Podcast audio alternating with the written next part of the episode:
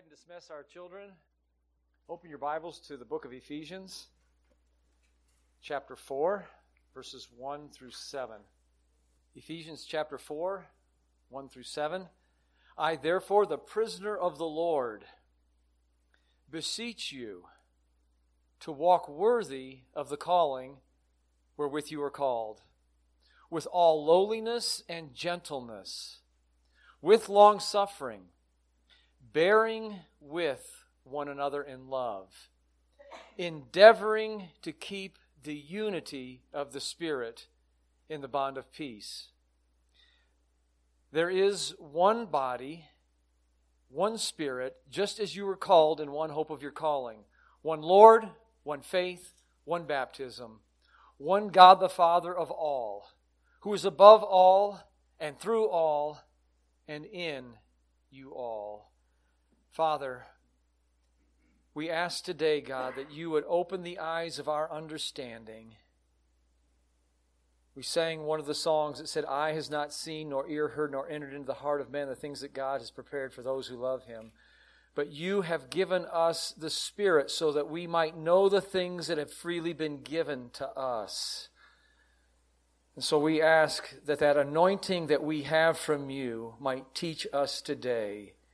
We have no need that any man should teach us, so we ask and we invite the Holy Spirit to open our eyes, to convict us of sin, and help us today, O Lord God, not to be hearers of the word, but doers of it. We pray this in Jesus' name. Amen. You may be seated. I wanted us to sing that beautiful hymn, How Great Thou Art before our teaching, and Jordan sort of alluded to it in his prayer how humbling it is when you think that God, his son, not sparing, sent him to die. I scarce can take it in. The hymn writer had it absolutely right, didn't he? And when he returns to take us home, at his feet we should humbly bow. This morning, this passage deals with unity. I think it's something we desperately need in Christianity. This church is not exempt from Satan's schemes. And his favorite scheme to defeat the work of God is to bring division. Paul wrote the letter to the, uh, the second letter to the Corinthians to restore the offender and so that there would be love and unity in the church. And then he says, For we are not ignorant of Satan's devices. The book of Ephesians later on says, Do not let the sun go down upon your wrath, lest you give place to the devil. His strategy is to cause disunity in the church, in the body of Christ, in the family of God. And we are to do everything we can to maintain that unity. Everything but compromising doctrinal purity. And we see that balance in this passage. We see that we're to endeavor, do all that we can to keep the unity of the Spirit and the bond of peace.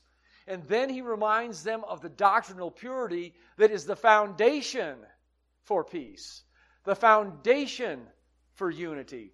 Jesus prayed in his great high priestly prayer in John chapter 17 that he would sanctify us by his truth. His word is truth. So God wants to sanctify us by biblical sound doctrine and then we are to do everything within our power to preserve that unity, save compromise the truth. So I just want to read those lines again and just think about how humbling it is when we take all of this in. When I think that God, his son not sparing, sent him to die, I scarce could take it in that on the cross, my burden gladly bearing, he bled and died to take away my sin. And when Christ shall come with shout of acclamation, and take me home, what joy shall fill my heart? Then I shall bow in humble adoration and there proclaim, My God, how great thou art. So, humility is required for us to walk together in unity. This passage starts out with I therefore. The word therefore is a conjunction, and a grammarian would call it an inferential conjunction. In other words, he is drawing an inference based on logic, based on truth, based on facts, based on what you knowingly have experienced. That's what that therefore means. And Paul says, I'm going to take all the logic that I've just explained in three chapters. I'm going to take all the doctrinal truth that I've just given you. And I'm going to take everything that you personally have experienced, and now I am going to exhort you to do something with it. This is the Christian life, isn't it? It's not about head knowledge. It's taking what God has given it, given to us, biblical truth, sound Bible doctrine, and then walking it out in everyday life. And this is what Paul wants us to do here. So he's drawing an inference from what he said in the previous two chapters. And this will produce humility. He wants them to appreciate all that they were before they came to Christ. He says, I therefore I want to beseech you because of all what I've just gone through.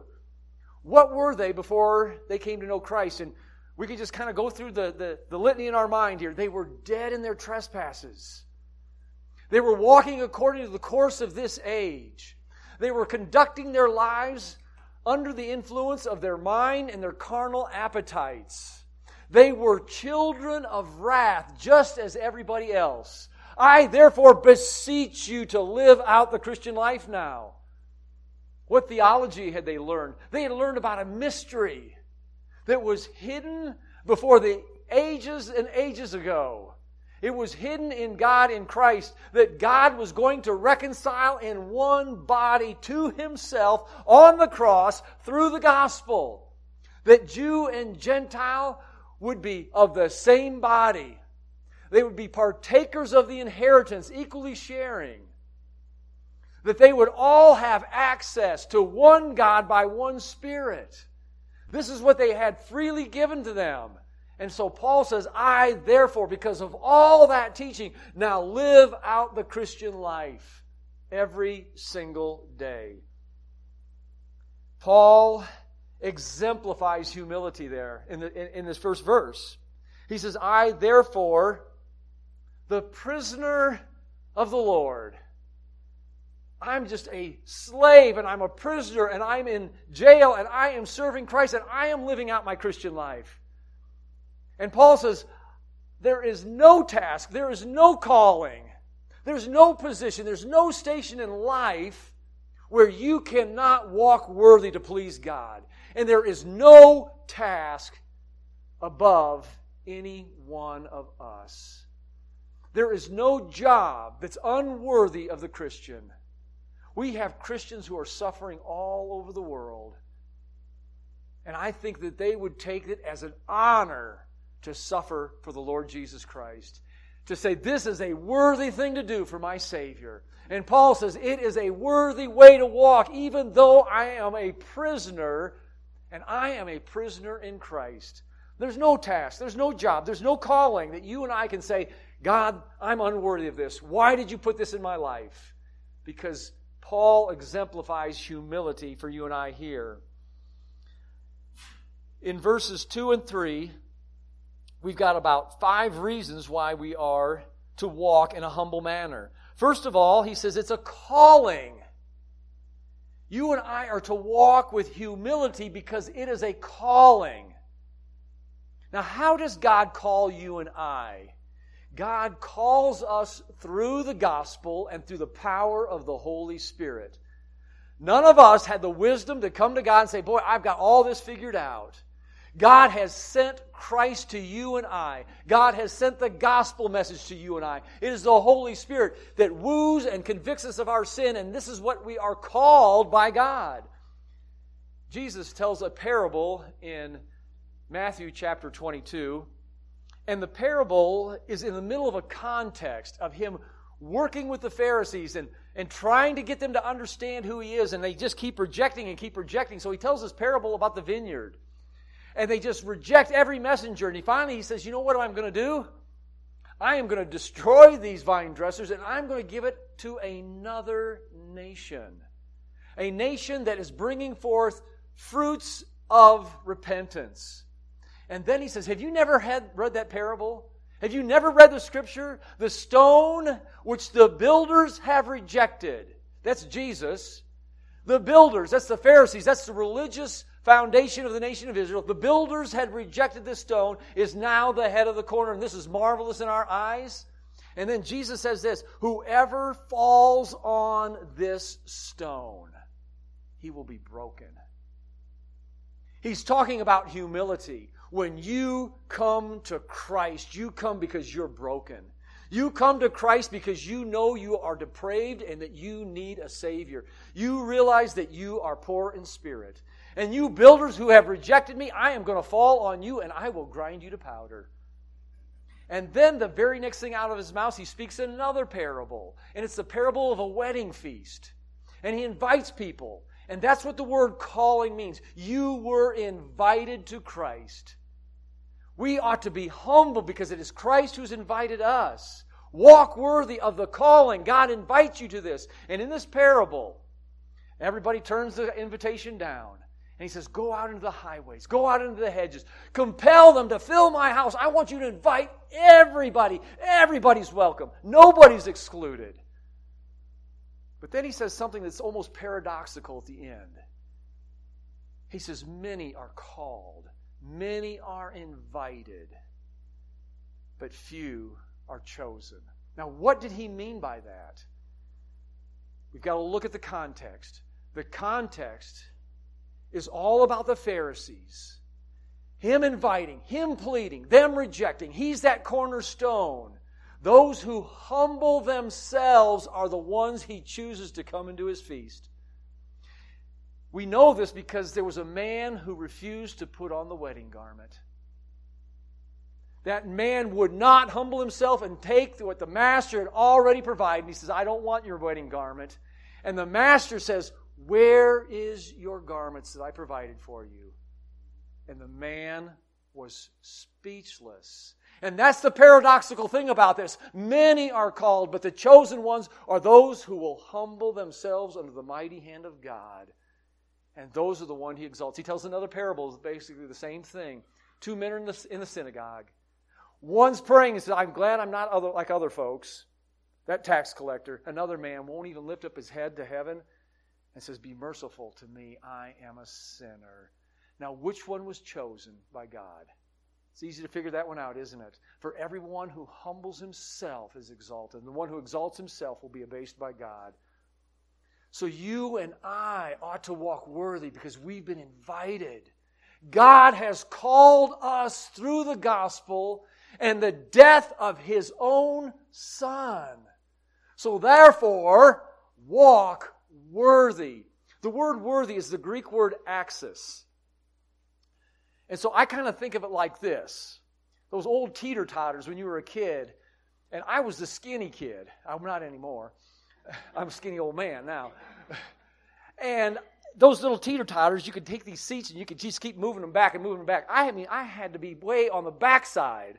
And my buddies, you know, they could sit wherever they want because I had to counterbalance that weight. And there was an axis in the middle where you would counterbalance that. And that's the Greek word worthy. So I've got to put on this side of the teeter totter Jesus, the unsearchable riches of Christ, the hope of glory, an inheritance incorruptible, undefiled, fadeth not away, reserved in heaven for me. And then me, I got to sit on the other side, a sinner who's lost and sold under my old carnal appetites, and now I've got to walk worthy of that. I've got to live out a life that meets, meets out all that Jesus Christ has done for me. Now, that's quite a calling, isn't it? And you and I are called to do that. We've been invited to Jesus. So we're told to walk worthy. So that's the first point. The second one is how we do it. We do it with humility. Let's look at the passage with me. Walk worthy of the calling with all lowliness and meekness or gentleness, with long suffering, forbearing with one another in love, endeavoring to keep the unity of the Spirit in the bond of peace. So, humility is the first thing he, he mentions here. Humility is the absence of arrogance.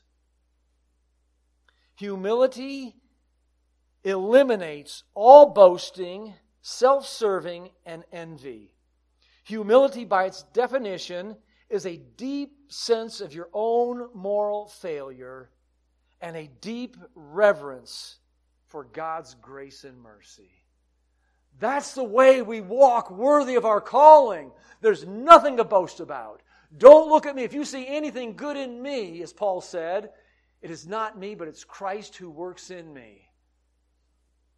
The next thing, he says meekness. Meekness is the quality of being easily imposed upon. Who? I don't like that. Gentleness, easily imposed upon.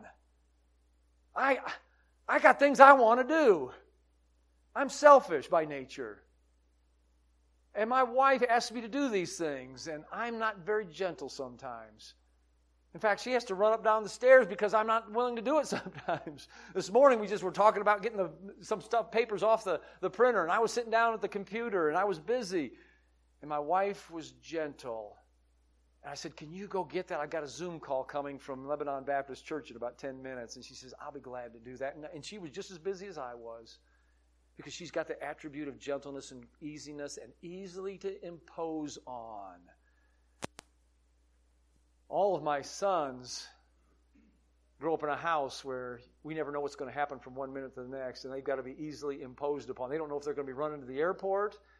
They don't know if they're going to be running stuff over to sit grandkids or whatever it is. And that's the way we walk worthy of the Lord. You don't look at it as an imposition when you're called to act and to serve someone else. I can't be bothered with that. No. We need to be gentle. We need to be easily entreated. The next thing that Paul says here long suffering.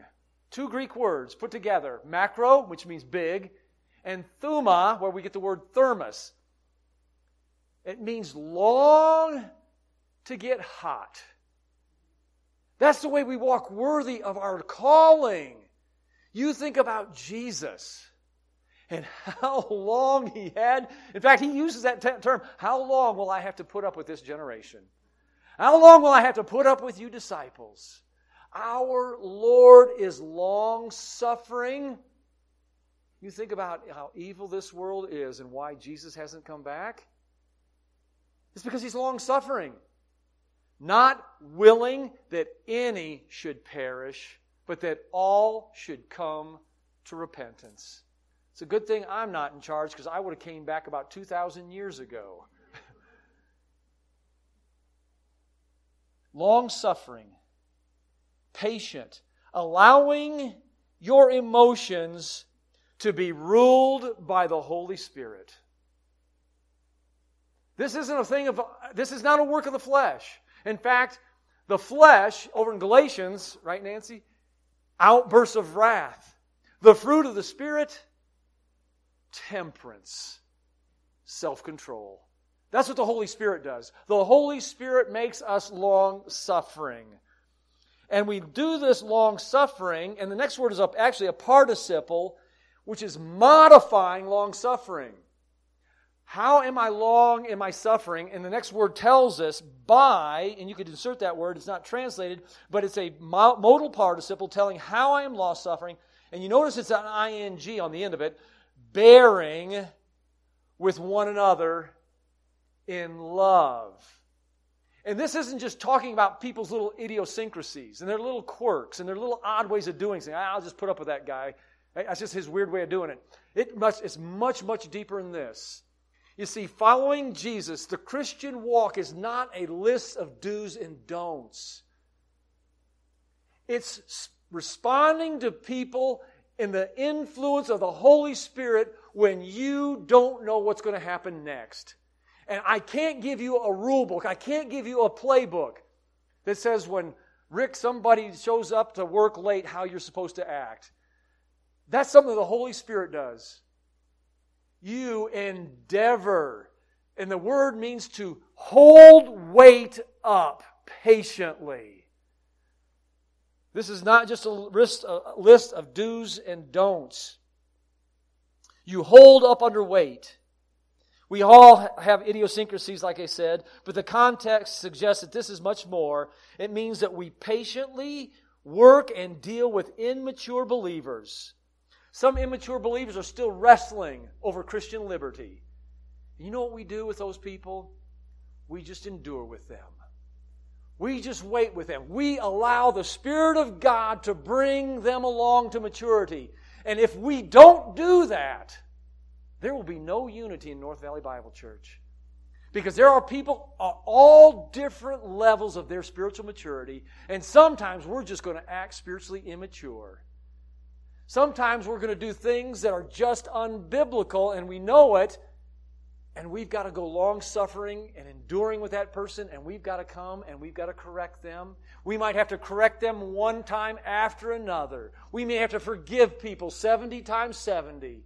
And that's what Paul is meaning here that we just say, understand that this is where this person is at, and I'm going to suffer long, and I'm going to put up, and I'm going to endure with it. The last thing that he says, he says, is something that takes really hard work. Verse 3 endeavoring. That's a word we don't use very often. It's also a participle. But in this context, he's going to a new idea, and the participle is used as an imperative command here. This isn't a suggestion. He says, You do everything in your power.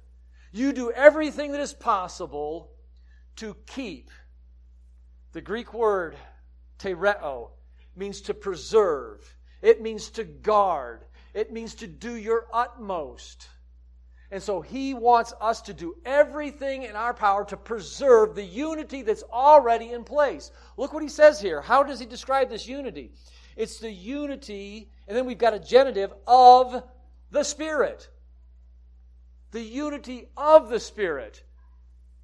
The Spirit is the subject. What does the Spirit of God produce? The Spirit of Christ produces unity. It is the Spirit of Christ who baptizes us into one body. It is the Spirit of Christ who gives you and I spiritual gifts to produce unity in the body of Christ. So I have got to preserve what the Holy Spirit has already done. I don't make unity. You don't make unity. None of us do. The Spirit of Christ has produced the unity. And it's our job to endeavor to do everything in our power to keep it to preserve it. In 4:14, we have this in Ephesians, for Jesus himself is our peace, who hath made both one and has broken down the middle wall of partition. So unity is preserved through humility. Let's go forward. Let's just kind of recap what we've gone. First of all, I need to consider all that I used to be. I therefore exhort you to do this. I need to remember who I was before I met Christ. I was dead. Who am I now? I'm alive. I walked according to the course of this world. Now I have walked on Satan. Jesus Christ was manifested. Why, Keith? That he might destroy the works of the devil. I have been translated out of His authority, and I have been transferred into the kingdom of His dear Son. I need to remember that I was a child of wrath, and now I'm a child of a king. This is what God has done for you and I. We need to remember it's a calling. God has invited us to this. Humility doesn't seek its own, it seeks the other person. Meekness means I am willing to be imposed upon. Long suffering means I don't get angry very quickly. And I just endure with where people are at spiritually. You think about that in a marriage. If I don't, and she doesn't, especially her, if she doesn't just endure with us, we would have been gone a long time ago. She had to put up with a lot with this guy. I ain't not kidding you. And I'm not going to go into any details. Unity, secondly, requires doctrinal purity. This doctrinal purity is centered in a triune God. All the attributes of our triune God, that's what our unity is based on. It's based on doctrinal purity, verses 4 through 6. Notice that in each one of these verses, one of the persons of the Trinity is identified. In verse 4, there is one body and one spirit, just as you are called in one hope of your calling. There is one Lord, in verse 5, one faith and one baptism. Verse 6, one God the Father of all, who's above all, through all, and in you all. We have a Trinitarian creed in the very first century. If you're talking to people and say, you know what, the Trinity didn't come until the Council of Nicaea in the fourth century, you can say, no, they already believed in the Trinity when Paul wrote the letter to the Ephesians. This is grounded in church history. The doctrine of the Trinity. The Holy Spirit is the one who produces the unity. And how does he do that? 1 Corinthians chapter 12 says that there's many, many members of the same body. If you want to turn over there, you can. I'm going to read it, and if you can just listen if you want, or you can turn over. The 1 Corinthians 12 and 13 really describes this unity for us. As the body is one, that's us, the body, the, the, the Christian church and it has many members, diverse. But all the members of that one body, being, being many, are one body. So is Christ. For by one Spirit we are all baptized into one body, whether Jews or Greeks. So Paul starts out with the word of the Spirit being one and the body being one, because he just had mentioned it in verse 3. We're to endeavor to keep the unity of the Spirit and the bond of peace because there's one body and one Spirit. Because this is what Christ has done in bringing us into the family of God. The Holy Spirit produces the unity and it's to be maintained. And how do we do that? There's one body. And if there's different members, so how are we going to do that? How are we going to keep unity through this doctrinal understanding? What is Paul teaching here? I think what Paul is alluding to is that every member is to use their spiritual giftedness for the harmonious well being of the one body. There's only one Spirit who's placed you in this one body.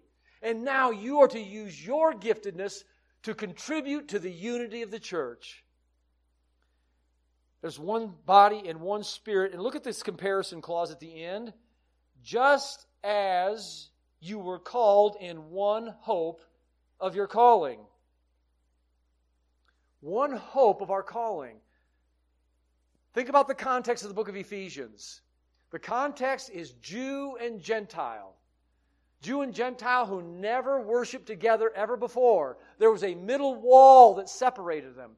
Jesus Christ is, himself is our peace who has broken down the middle wall of partition. Gentiles were not heirs of the promises of God. Now, through the gospel, they are sharing as heirs of the gospel.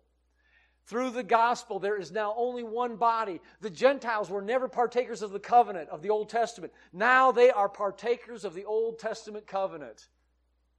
And so he says, You were called in this one hope that God was going to bring everybody together that those covenants were meant for all of you. There's one body, one baptism, just as you were called in this one hope that God was going to unite all people together under the gospel of Jesus Christ. And that's the way that unity is to be kept. The mystery of the gospel. That the Gentiles would share in this. Christ himself has made two of one man. Through him, we both have access by one Spirit. The mystery of the gospel is that Christ was preaching himself to the Gentiles that they might be fellow heirs of the same body. The second thing that Paul mentions here is one Lord, one faith, one baptism. All these things proceed from the lordship of Jesus Christ. One Lord, one faith, and one baptism. All those things are focusing on Christ, the Lord. The faith that you and I believe in, the confession that baptism displays, all of those things are pointing to Christ. Faith in this context is not the body of doctrinal truth. In fact, most of the time when the word faith is used, it's using about it's, it's usually referring to the gospel of Jesus Christ. When it has the direct article, it's referring to Christian doctrine. Jude is one of the few times it's used like that, where it says, earnestly contend for the faith that was once delivered to you. It's not talking about the belief in Jesus. In that context, it's talking about the entire biblical Christian doctrine in the book of Jude. But in this passage, there's one Lord and one faith. In other words, there's only one gospel that saves you, and that is belief in the one Lord and Savior, Jesus Christ. He, Jesus, is the mystery. It is the faith in Him that is the mystery that has been hidden through ages. It's through this one faith that Gentiles are joint shares of the unsearchable riches of Christ. Let me just quote to you Colossians chapter 1 and verse 26. Remember that Colossians was written at the same time Ephesians was, written from prison. These letters were written simultaneously. They were circular letters. One church would read one, then would pass it on to the other one. So the Colossian church is reading their letter, while the Ephesian church is reading their letter, and then they were going to swap them out. But Paul is thinking of the same things pretty much when he's writing these.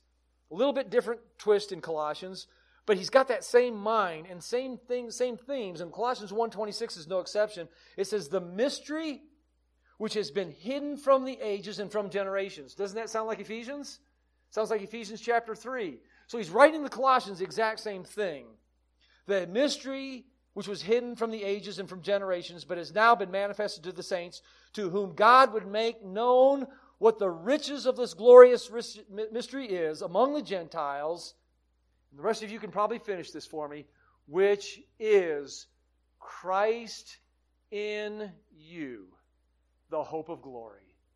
There's one Lord. There is one faith. It's Christ, the Lord, the hope of glory. And there's only one baptism. That baptism symbolizes your confession, your faith in the one Lord, that you are buried with Christ. Your sins are forgiven. They are gone. Your old man has been nailed to the cross. You have been resurrected to new life, and there's only one Lord, one faith, and one baptism. There's one body and one spirit that makes us all one, just as we've been called in one hope of our calling, as we all use our gifts in harmonious uh, um, symphony with one another. We bring unity to our church. The last part of this triunal creed is God. One God. And I want us just to look at the prepositions. We're almost done here, so stay with me. These prepositions are important because they tell us about this mysterious, transcendent God. Let's look at the, the, the prepositions. The first one is above. One God, the Father of all. The preposition above. The next one is through, and the next one is in. People have asked me to explain the Trinity, and I can't explain the Trinity, but I was reading a book written by, I can't even think of his name now, it doesn't matter, but I, I want to give credit to him. You don't know who it is, neither do I right now. I'll think of it in just a minute. He started the Institute for Creation Research. Uh, brilliant man. But he's got a, an answer book. And in that, he talks about the Trinity. And he says, really, the Trinity is the best explanation for God. even if you don't understand it, because we all know that our God exists out of time, out of space, and without matter. How can you know a God like that? That blows my mind. I still can't even wrap my head around it. So, what happened? God became flesh. No man has seen God at any time, the only begotten of the Son who's in the bosom of the Father. He has declared him. He has brought out all who the Father is. And now, how can I experience God? Jesus said this I will not leave you as orphans, I will come to you. I will send you another, and my Greek kids know this, it's allos, not heteros. I will send you another comforter who is just like me and represents me, who is me in the person of the Holy Spirit. And I will guide you into all truth. And that's what Paul is saying about our God. Our God is above all. Our God is transcendent. Our God is all powerful, omnipotent, omnipresent, everywhere at the same time. Our God pervades, He is through all. From a microscope to the cosmos, our God pervades everything. You look at a blade of grass, and our God is through that. You look at a sunset, and our God is through all of that. You look into your conscience, and God pervades through everything. God is knowable. But God is so personable. God is intimate. And God wants to have a personal relationship with every one of you. And you can only do that through the power of the Holy Spirit not by works of righteousness which we have done, but according to the regeneration and the renewing of the Holy Spirit. That's why Jesus said, Do not marvel, I said to you, you must be born again, born of the Spirit. And every believer can intimately walk with God. Our triune God is seen in these prepositions. The Father is transcendent, the Son is through whom we know the Father. The Holy Spirit bears witness with our spirit that we are children of God. In verses 4 through 6, when we are doing all to maintain and preserve the unity of the Spirit, which is the body of Christ, we can only do so because unity springs from the profound unity of the Christian faith. Our faith is all about love and about unity. And that's where it springs from. To walk worthy of this calling requires humility by appreciating what we once were and remembering what Christ has accomplished. We are to be long suffering with those around us and to bear with those who are immature in their faith. Without this, unity is impossible. We must make every effort in the body of Christ to preserve what's already been given to us. Let's walk in a way that's worthy of what you are called. You're a saint.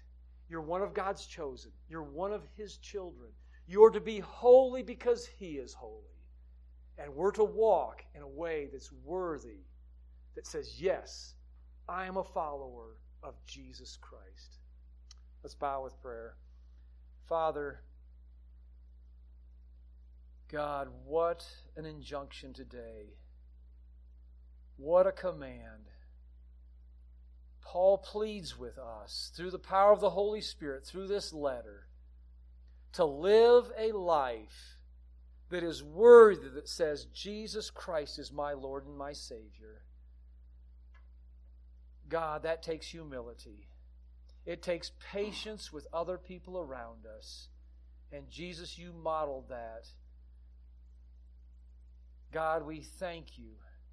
We thank you that our unity doesn't just spring from some subjective feeling.